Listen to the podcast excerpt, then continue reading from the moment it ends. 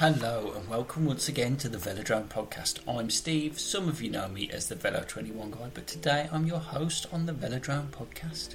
So I'd like to welcome you once again to another fantastic episode. Thanks for listening, guys. We really do appreciate every one of you that listens. And if you could take the time to hit that follow button, that really would be appreciated. So you never miss an episode of the Velodrome podcast. If you're listening to this and you think I'd have a chat with Steve about my cycling, just get in touch. Just send me a message on Instagram. DM is usually the best way get in touch. If you're passionate about your cycling, we'd love to have you on the podcast. So, as I say, we once again we have another fantastic guest today. We are talking to it's Alice Lethbridge, aka Alice TT12. Hello and welcome to the Velodrome podcast. Hi. Thanks, Thanks for coming for having on. me on. Yeah, no problems. Thanks for coming on. We always appreciate all the guests coming on because without the guests, we don't we don't have a show basically. So yeah, thanks for coming on. And we always talk about how you came onto the podcast. We recently had Elves Bikes UK on, and we'd arranged that one a long time ago actually, and they mentioned and put a few people forward. Um, and we, we're starting to get those people on now, so that's the reason why you're here on the Velodrome podcast. And obviously, you're a very keen cyclist. So, how did you first get into your cycling? Um, well, I was a runner originally, um, and runners get injured lots. um, so I was um, in the gym quite a bit, and I started doing some spin classes. And actually, the instructor persuaded me to get a, a road bike and do a couple of Audax events um, that he was doing. Um, but I didn't really properly get into the cycling then because I was still trying to get back running. Um, and although I enjoyed the cycling, running was my passion. So I had a pretty cheap road bike. Um, I did do the, the Audaxes and they were good fun despite going very wrong on the first one with our directions and having to redo um, one of the Surrey Hills twice um, to go back to our checkpoints and sort of dabbled in it. But it was really the Olympics in 2012 that got me into it properly because I went out to watch it living about 20 minute ride from Box Hill. Um, and I just thought, oh, actually, this looks so much more fun than being in the gym another summer trying to get fit to come back running again because I had another injury. And that was the first time I'd actually watched road racing live. Um, so it was, you know, Lizzie Armitstead going up. Well, she, yeah, it was just Armitstead at the time going up um, Box Hill. Um, and just watching that, and then being sat on the side of the road out in Cobham as the time trials came through. Um, I just really thought, actually, this looks a lot, you know, a lot of fun. Mm. Um, so that's when I properly, like, I joined a local cycling club. Um, they mainly just did time trialing though, so that's I started with that really, um, giving those a go on my road bike. Lovely. Yeah, I was the same actually. I was a runner and I got arthritis in my feet and it just absolutely stopped me running. Um, and the the doctors when I was I was getting like the medication and everything for it, they said to me they were like, "Oh, you've got to keep your joints moving." And we moved house, and then the people were and I thought, "Oh yeah, cycling's low impact, and you're getting your joints moving." Um, and so that's how I fell into it. So kind of kind of similar really, and in 2012 as well. Um, so yeah, the same about the same time. So what keeps you motivated to keep going now? Um, I would say it's the there's sort of two factors. One is exploring on the bike and the sort of how good it is for your mental well-being just to be able to get out, go riding down like nice quiet lanes and things that you would never go down otherwise, you know, you wouldn't drive down them, you wouldn't visit them, but also the friendship that's the main thing that keeps me going. I think I'm always going to be someone who wants to do some sort of sport and exercise and keep fit. But in terms of still competing, it's the friends I have in the sport um, at the moment. Yeah, good stuff. Good stuff. So, are you a, a roadie through and through, or do you mix it up a bit? Um, so because of balancing cycling with work, I only do road at the moment. I do have a CX bike though, and I did do a, a cyclocross race a couple of years ago, and just the smile on my face the whole way through was immense. It made me feel like being a kid playing, you know, on your bike in the park again.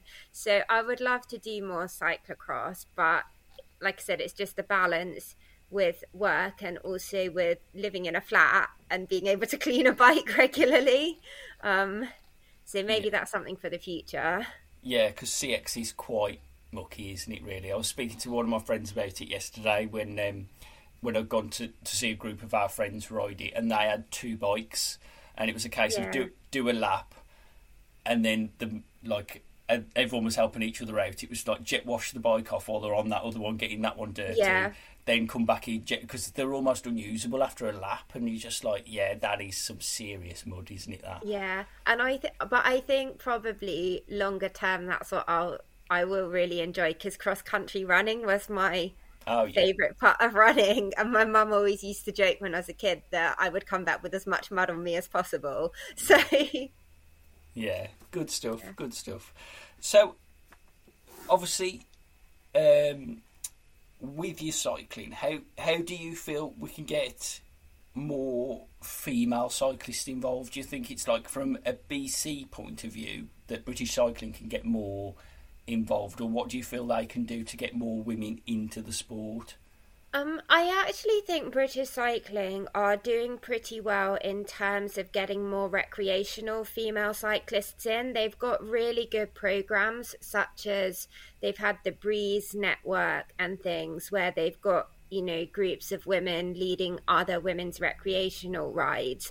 But in terms of actually competing in the sport. There's still a big gap at the moment, and it's improving. The like standard of riding in the UK is going up amongst women and also the numbers, but is still lagging very far behind the men. And I think the main thing is the structure of women cycling in the UK needs to change from British cycling.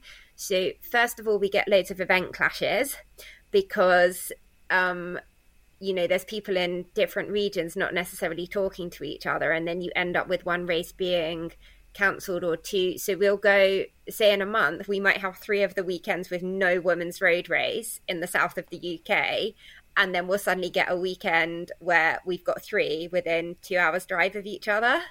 Um, so they need to look at things like that. And also i think they need to look at the way clubs and teams are structured better. Because what we get a lot at the moment in women's cycling is sort of one hit what or yeah one season wonder mm-hmm. teams.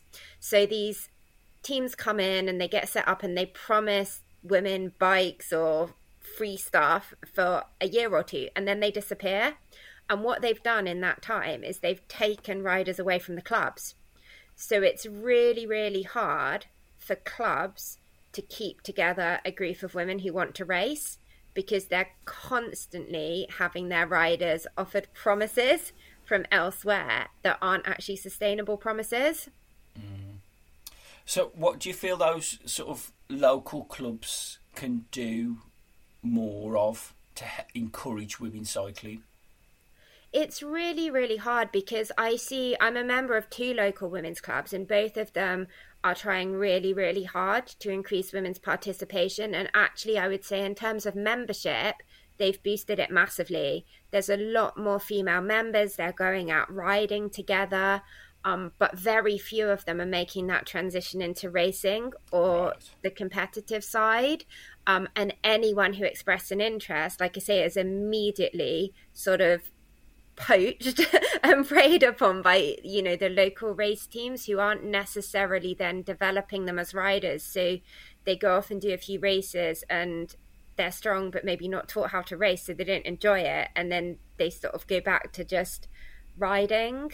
Um, i think they need to work more with each other and realize that there's um, a finite pool at the moment of women and you know ex- maybe even joining together sometimes some local clubs or local teams and rather than trying to take the female riders off each other say well let's work together mm. you know so you mentioned uh, just off air about the like the women's racing scene within the UK, yeah. and how you're working with it to to try and develop people um, up to a national level. Um, so, do you want to talk a, a, little bit about that as well? Yeah. So, um, this year I've been volunteering with um, the British Women's Team Cup, which is a league that runs throughout the year, um, where we sort of some different road races, roughly one a month. Um, and we encourage it's all the scoring is team based. So the idea is, you know, try and get more people out. They're all national B level races. And the idea is to sort of get more women together to get big fields in a series of races that are going to bridge the gap between regional and national level.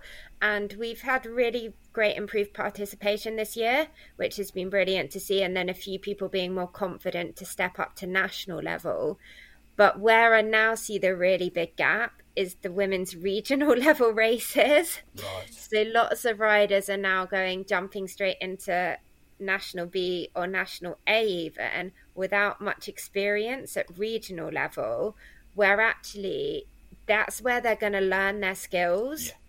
because you're not going to improve your bike handling skills when you're like all the time when you're on the limit of your physical capabilities but if you're slightly sort of at a lower physical level in a race you can practice more tactical things you can focus more on you know you're riding in a bunch and things without worrying that you're going to get dropped all the time mm-hmm. yeah Good, good. Um, so, if there's anyone out there listening to this at the moment and they think, "Oh, that uh, British Women's Team Cup is is for me," and they're not involved with it, how do they get involved with that then? Um. So. Net, well, the applications for teams to join will open next spring, and yes. basically any team that wants to join can. Okay. Um, so they just need to sign up, have a point of contact to register their team. And in fact, we've seen there's a new women's team being set up that are specifically going to target regional A's and the British Women's Team Cup to try and provide um, that step between the two levels, which is really brilliant to see. Um, we've got there's a website and we've got um, people on Instagram, you know, replying to messages all the time. So they can just find us on there um, if they want to know any more, and we'll help them with what's involved, you know how it's all structured what they can do to help develop their riders to that level we've got a really great team of volunteers who are all very very passionate about improving women's racing in the uk so everyone will be happy to help out okay brilliant and do you know what's the instagram do you know that off the top of your head or um i will just double just check so we, so we can give them a shout out so anyone that is listening and wants to give them a follow, obviously show your support anyway, and just give them a follow. And it's it's always interesting to see what's going on within um, the women's racing league as well. So yeah. it just helps so show your support and it's Brit- British Team Cup. British Team Cup, lovely.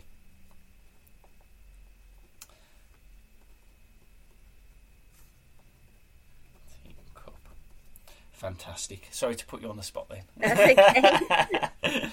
right. So you also um, have been organising your own uh, Zwift Racing League as well. Do you want to talk about that as um, well? Yeah. Well, so I'm.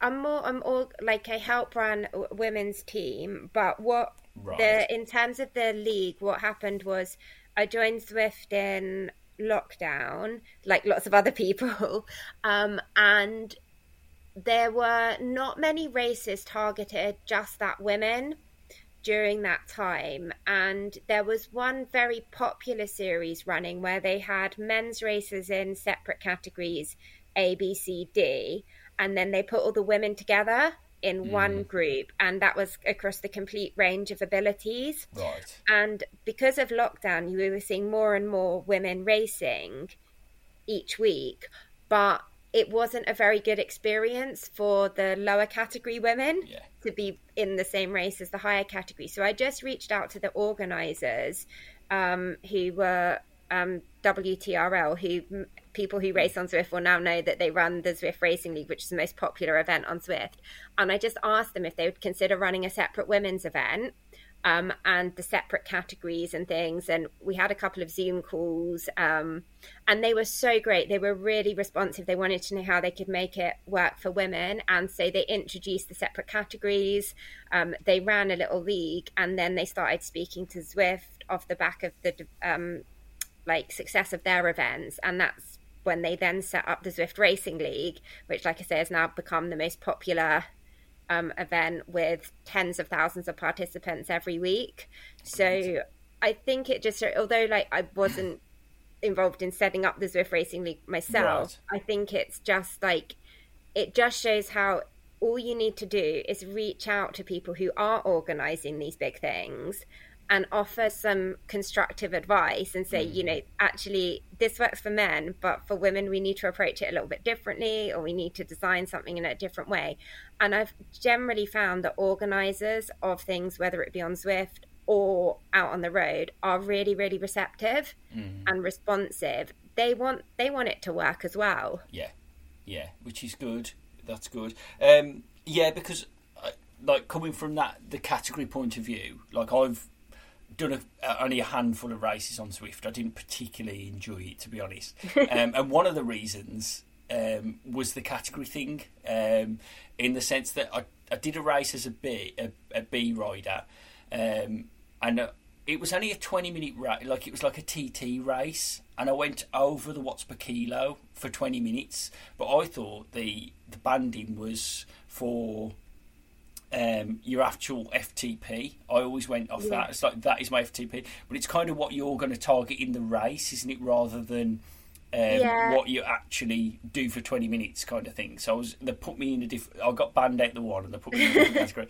And then I wasn't competitive even even as a B, and I'd been bumped into the A's, and yeah. it was just they're it was too difficult. Yeah, they're trying to change that a bit, but it's still similar. Like I'm at the bottom of mixed day mm. and it's like it is so hard. Like yeah. you have to pick and choose your events, and you have to then go to the leagues where actually they're running split category events, which again was from rider feedback. So they've sort of halved the categories, which are actually really good.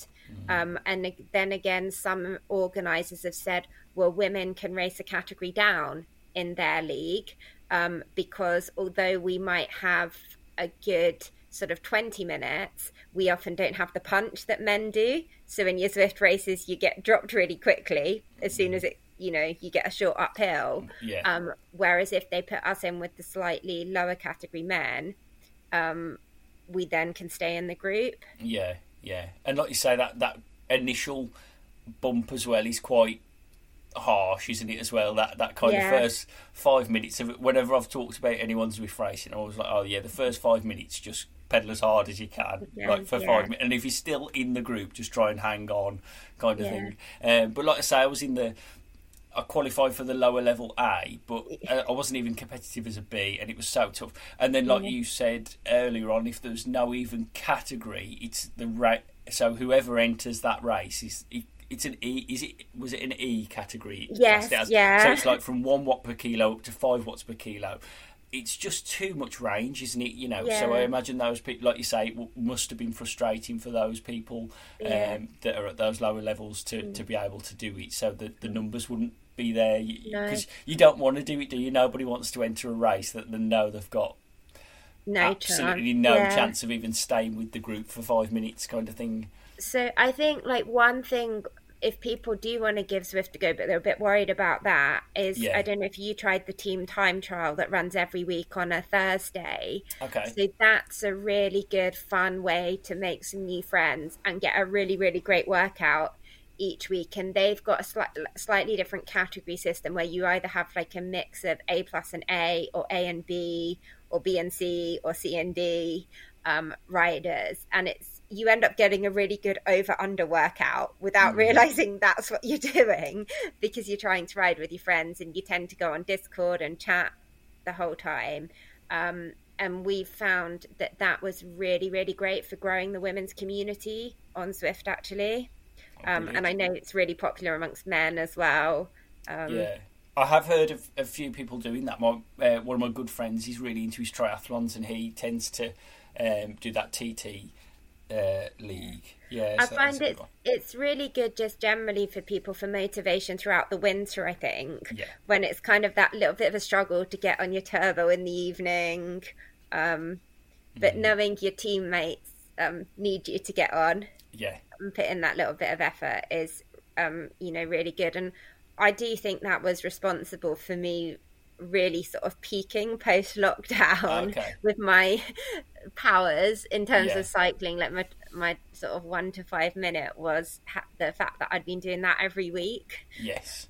Brilliant. Yeah because it does like there is like you say you need that motivation to get on um, but yeah it does benefit you so much doesn't it? A turbo session is is is brilliant sometimes. Um, and we're just coming into that time of year, unfortunately, now.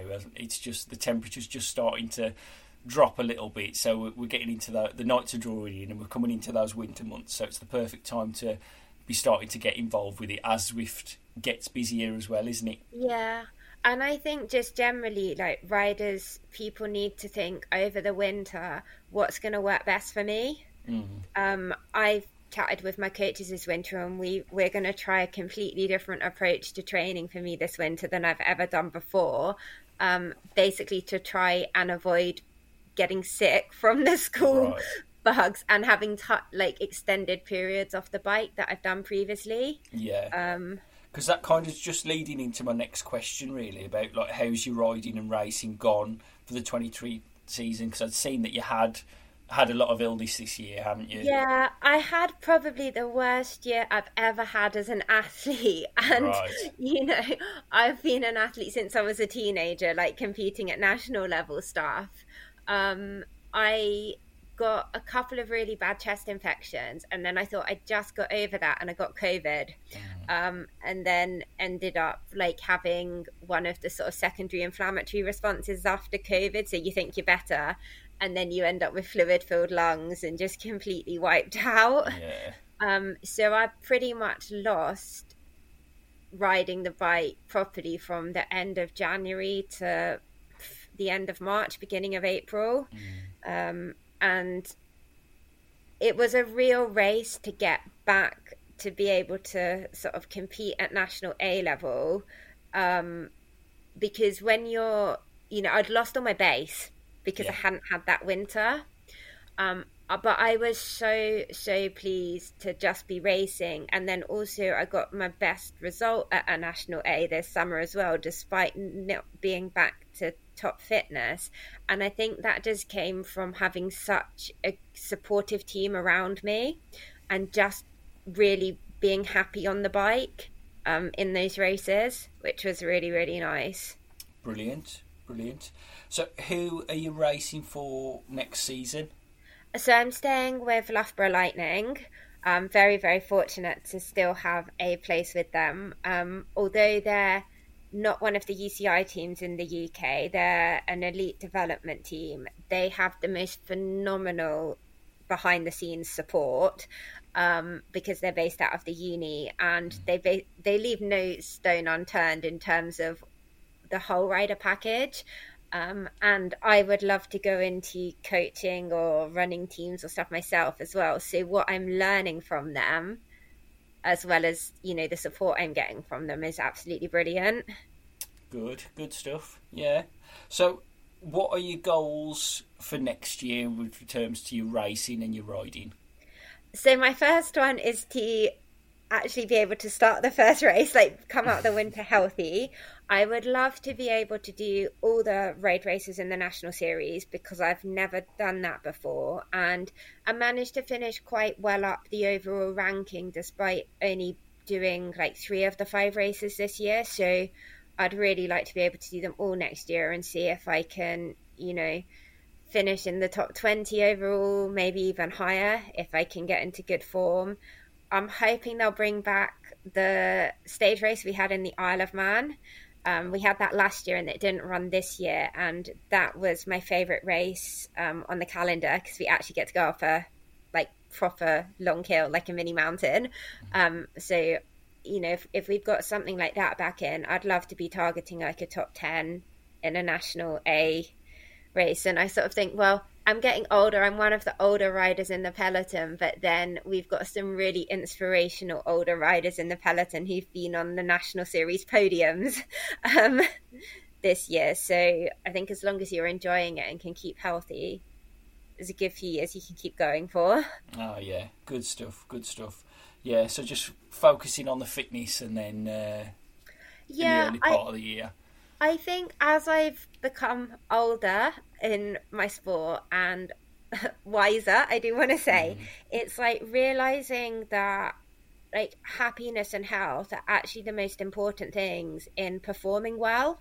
So I was that typical young 20 something athlete as a runner who just thought you have to train more, you can't, you know, you just got to keep training, you've got to be like going hard all the time and things. And then you just get injured and ill a lot. Whereas I've really seen this last year that although my numbers were not as good as they'd been in the past, actually, just by bringing in that sort of more holistic view, mm. you can still perform to a good level. Mm. Yeah, that's it. And I've noticed, like, with my cycling as well, especially, like, uh, starting when I did, I'd always jump on the bike and feel great, and I could just go and feel great. And then as I've got into my forties, it's not quite the same as that. And then I always think, oh, I feel terrible, I feel terrible. And then once I've been on the bike for sort of 10, 15 minutes, I'm like, oh, actually, I've warmed up to it now. I can now press the pedals a bit more, and it goes to show that, like, as I was a younger person, um, you could kind of just get on and go. But yeah. as as I've got older, I've realised you have to ride slightly differently, and that warm up and that kind of slow kind of build up to it is so important as well that you can't just jump yeah. on and rah go. and I think I think yeah, as you get older, you realise how things like sleep and nutrition are playing a bigger part as well. Whereas again, when you're younger, you can kind of get away with not focusing on those things. But I sort of think back and think, you know, if I'd had that advice as a youngster over the nutrition and the sleep and just mm. lifestyle as well, like how much better could you have been? Mm. and that's the thing. But though, when you're that that bit younger, you're invincible then, and it's all like, yeah. oh, I don't need to worry about that now. I don't need to worry about that now. And then all of a sudden, you, it kind of, mm. it almost clicks, and you're like, oh, actually, if I do focus yeah. on this a bit more, and focus on this, and focus on this, and I think one of the main things is like the protein absorption and and things like that. That your yeah. body's just not quite it needs more of it to do the same thing. You know, you yeah. can kind of get away with not eating much and not eating right, as you say, with the nutrition side of things, and your body'd still be okay, but yeah. you feel it a lot more as, as mm. unfortunately the time goes on. Yeah. I do wonder if it's like you know how in the um, pro ranks on both the men's and the women's side, we're kind of seeing the riders getting people are saying, oh, they're getting faster, they're getting better, they're getting stronger generally. I, I genuinely think it's because of that more holistic approach to mm. their riding as well. Um, and I thought it was so interesting to see um, in the men's Tour de France the riders having stem notes with their nutrition strategies on rather than notes of where the climbs or the sprints and things were. Mm. And I hope that message gets out more to people on who, who are riding both like from competing to more recreational level because I've been someone in the past who's got ill through poor nutrition just you know actually even partly because work makes you forget what you need to eat to try and be an athlete um, and I hope that message gets out there more because I think people will enjoy their sport more and have a longer time in sport mm, if yeah. they do take on that sort of newer advice. Yes, definitely, definitely. It's one thing I've changed a lot, uh, probably in the last sort of in the last 12 months really um, i'm not a diabetic person but it was sugars that were really affecting me um, with kind of hrv um, tracking and things like that yeah. and I, I hadn't realised that it was affecting me so much like it had always just my HRV really plunged, and I think what I d- I don't know why that is. I don't know why that is, and I realised it was sugar, and I've really limited my sugar intake. Um, I still eat sweet, th- nothing's off the menu kind of thing. I still will yeah. eat sweet things, but I've just been a bit more strategic about it, and and the less that I've had as well, the less that I've craved, which I think has been the important thing. Um, that you you kind of have one bit, and then it's like, oh yeah, I'll have a bit more of that. But if you're a bit more kind of savvy about it and, and eat it a little bit more.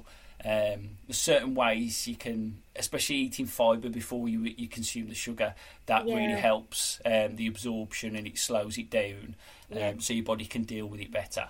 And things like being smart on endurance rides. I know a lot of people. There used to be a few years ago, people would do all these fasted rides and were thinking, "Oh, I need to not eat on my endurance rides." But actually, it's much better for your body, and you're more likely to be a sort of leaner, healthier person generally if you're eating regularly on those rides. Um, every 20 to 30 minutes because otherwise your body thinks you're starving it Yeah. um, and that's something I still get wrong. I still get it wrong. Like I, I went out for three hours yesterday, um, dead, super easy, and, and I felt strong for about two and a half. And I kind of thought, well, I'm, I'm on the way back now. And then that last half an hour, there's a nasty climb, not not far from my house. That only takes about three minutes to get up. But it hits about ten percent, and when you're struggling a little bit, that it's it's the work, and you know it's coming. And I was Yeah. thinking, oh, I'm suffering a bit now, and I did suffer a bit up that climb, and I thought you've still not got it right. Like No. if you just eaten a bit more at this point and at this point, you probably would have been all right for that. Yeah, and uh, I mean, I still get it wrong at times as well because you get distracted and uh, things. You know, I completely got it wrong in a race um, this year. But our team coaches say that even in that last half hour, you need to be eating because you're then you're fueling your recovery and you're fueling your next day's training and the next day. Um, and you're less likely to get home and sort of feel starving if you're still eating in your last half hour an hour. And actually, Yeah. interestingly, you sort of talk about yesterday's. So I did a steady ride yesterday as well, and I've seen my coach has commented this morning asking me what I ate on the ride yesterday, because over the winter I'm going to be working on that fueling to make sure I do take it into races as well. Like I, I basically had my legs give out in in a race, and when we got back, they asked me what I'd eaten, and we realised I had not eaten nearly enough um, for for that raiding because I've been so preoccupied with like staying in the bunch, chasing back on, you know, mm. these sorts of things. Yeah, that's it. And like, like you say, you get preoccupied with this, and it is. I'd imagine at full gas as well. It is difficult. It's it makes it even harder, doesn't it, to to eat and take on that that fuel as well. Yeah, So So- yeah, it's not easy. Is it? yeah.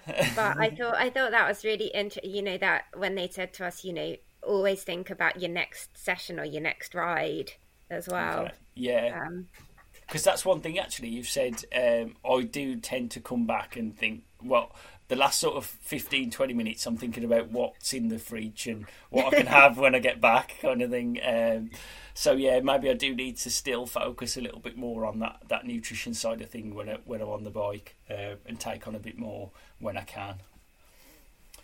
So yeah, also uh, something we mentioned a little bit earlier on is Elves Bikes, and you're an ambassador for Elves Bikes UK. So um, do you want to talk a little bit about your bike? Yeah, so I love my bike. My bike makes me feel happy when I'm going to ride it, which is what you want from a bike. And they, I got put in touch with them really through quite, you know, some good fortune, whereby my bike was broken and I was like racing on a bike that wasn't really working and really struggling to be able to afford a new bike because bikes have become so expensive. Um, and I had reached out to some local bike shops to see if anyone would help me. I wasn't looking for something free. I was basically looking for, you know, could they give me a discount on a bike or something? Um, and no one was helping. And I just put something up on my Instagram story saying it was like really, really gutting that these bike shops had slogans like we aim to get everyone on bikes, we want to make bikes affordable, etc.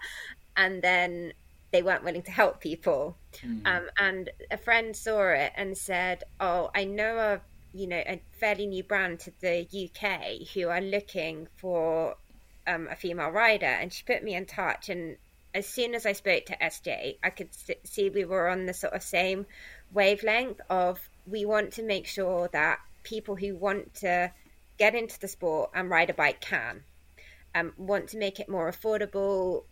Both believe that you know it shouldn't be about how much money you've got that lets you take part. It should be about how enthusiastic you are, what your passion is, mm. um, and what you want to do. So we had a really nice long chat, and then obviously it sort of came out of that um, to be an ambassador. And you know, I'm not gonna lie, it was a risk for me putting all my savings that I did have into buying a bike that no one really had in the UK. I can ask them what it was like to ride it. Um, mm. You know, not really seeing many reviews, but I'm so glad I did because I it is phenomenal to ride. Like it really is lovely to ride and it's lovely to look at as well actually every every time i'm out and it's like oh i really like this and lots of people are asking about them and i think it's great that a company have come in and sort of said yeah let's keep the prices down as as much as we can. Um, I would have been paying more than twice as much to get an, a main brand bike of the equivalent. Equivalent, yeah, yeah. Um, which, which, model have you got? Sorry, which? I've got the Falath um, Pro one, so the aero bike. Yes, yeah. The new, um, the UCI one. Yes. Um, Lovely. Yeah, the very aggressive looking aero one. Yeah, and it, it goes fast. yeah. Which is what you want, isn't it? yeah, but it also handles really nicely. Like I basically I picked it up, took it for a quick ride, um, like down there and then back home. And I was a little bit like, oh, at first because I'd managed to take it on a ride on like a super super windy day, mm. um, which was, uh, you know, the I was sort of thinking, oh, are these wheels a bit deep for me or something? But then when I came back and looked at the, it was 35 mile an hour gusts, I was like, well, actually, yeah. is any bike's going to feel a little bit um, sketchy in that, sketchy yeah. at times in that, and it hadn't been massively bad. You know, I'd stayed upright, I'd stayed in control and everything, so that was absolutely fine. And then I raced it the next day, and going around corners and stuff, I was just blown away. But I was like, this is awesome! Like the handling on this is immense um, going uphill, even though it's not the lightest bike on the market, you know, compared to some of the really super expensive aero bikes. I was like, it actually goes uphill really, really well too. Mm-hmm. Um, so, yeah, I think as is a great all rounder. Brilliant. Yeah, it seems a, a fantastic brand. I've seen a, a few um, bits and pieces of it. Obviously, we had them on the podcast previously. Yeah. Um, yeah, like I think it looks a, a, fantastic brand to be honest, and it's definitely when I'm in the market next time, it's it's a brand yeah. I'll be and looking at. The other thing I love about what they're doing at the moment as well, and I'm sure they're going to continue with this, is you get your frame, then you choose your bar width and your stem length and yeah. the cranks you want to go on and the cassette and everything. Whereas if you go to a shop you will you're given. You'll get what you're given, and immediately yeah. you're then thinking, "Oh, the bars are too wide for me," or "I want to change the stem," or actually the like gear ratios are wrong for me. So you're immediately having to spend more on top, mm-hmm. um, or you're buying a different set of wheels, whereas you're literally building the bike you want. Yeah, yeah. So, like you say, it's it's cheaper overall anyway, and then yeah. it's cheaper afterwards because you're not having to yeah. spend those other bits and pieces to get it how you and, you want it. Yeah, and it's just a more sustainable model because otherwise you're ending up with these bits and pieces that you don't really yeah, want, and probably not many other people want. Um, so you've got sort of some defunct bits and pieces lying around. yeah, that's it. That's it. So we're moving on now a little bit just to the the end few questions that we ask all the guests. Mm-hmm. So, are you a calf stop cyclist? Um, no, not really. Oh, okay. and I think so. I always like if I put up a ride on the club forum, it's always no cafe stop. Um, I don't mind doing a cafe stop at the end, but I prefer not to do one in the middle. Right. Um, and is that for like how you feel once you've stopped? Yeah, I sort of think that everyone sits down for too long in the middle of a ride. um, I'd rather just keep riding. Um, mm. Yeah. See, I'm kind of the same, really. That if I stop for more than about 15 minutes, my body starts to go, okay, we've finished now. Yeah, I think I'm the same. yeah, and then when I get back on the bike, it's horrendous. Um, like, so I'm I'm more like a petrol station newsagent stop person if you're doing a long Right. ride. Yeah, It's a quick sort of grab and dash. yeah, that's it. Um, yeah, because like I said, I went out for three for three hours yesterday. I went out with my two really good friends, um, and we didn't stop. We didn't stop um, at all. Like we never did a, a petrol stop one either. We we had stuff in our Yeah. pockets, and and I think it. three to four hours you can get by, can't you? If it's Yeah. not really hot without a stop at all. Yeah, yeah, and that was it. It was freezing cold yesterday, actually. So Yeah. yeah, um, but um, I always think that sometimes I do quite enjoy it when I've when I do do it when I'm having the stop. But then I know that getting going is going to be Yeah. horrendous. So yeah, I, I do like the stop at the end sometimes, though. I think that's Yeah. nice. Apparently, that's a more European way, according to some of my club mates. oh okay, okay. So yeah, you prefer the, the European style then? That's Yeah. what I go for. Lovely. So um, dream bike, money no object. Um, so I think I've never ridden a super super expensive bike. Okay. Um, and do you know what though? I love the one I've got now, and I don't think I need much more. But I would quite like to um, try one of the Super Six Evo Lab seventy one bikes. I think it is. Just because the Cannondale Super 6 Evo was my very first bike that I fell in love with, like the very, very old model that Yeah. only cost me like seven hundred and fifty pounds. Um, I still have that. It's not in the best condition. I now ride it to work. Um, but yeah, I liked that. But like I say, the my current bike is just phenomenal to ride as well and puts a smile on my face. So I don't know. Even if I had all the money in the world, I don't think I'd buy another bike right now. I'd probably pay to go and ride my current bike in some nice places instead. So that leads us into the next question then. So if we could put you anywhere in the world to go cycling now, where would you go? Well, Mallorca is my happy place with my bike. Um, I've been there a few times, and every time I land, I'm just like smiling again. I love it out there because you've got the mountains, but you've also got the farmland, so you kind of got the options. Having said that, though, I've never ridden in the Alps, and I would really, really like to go and try that.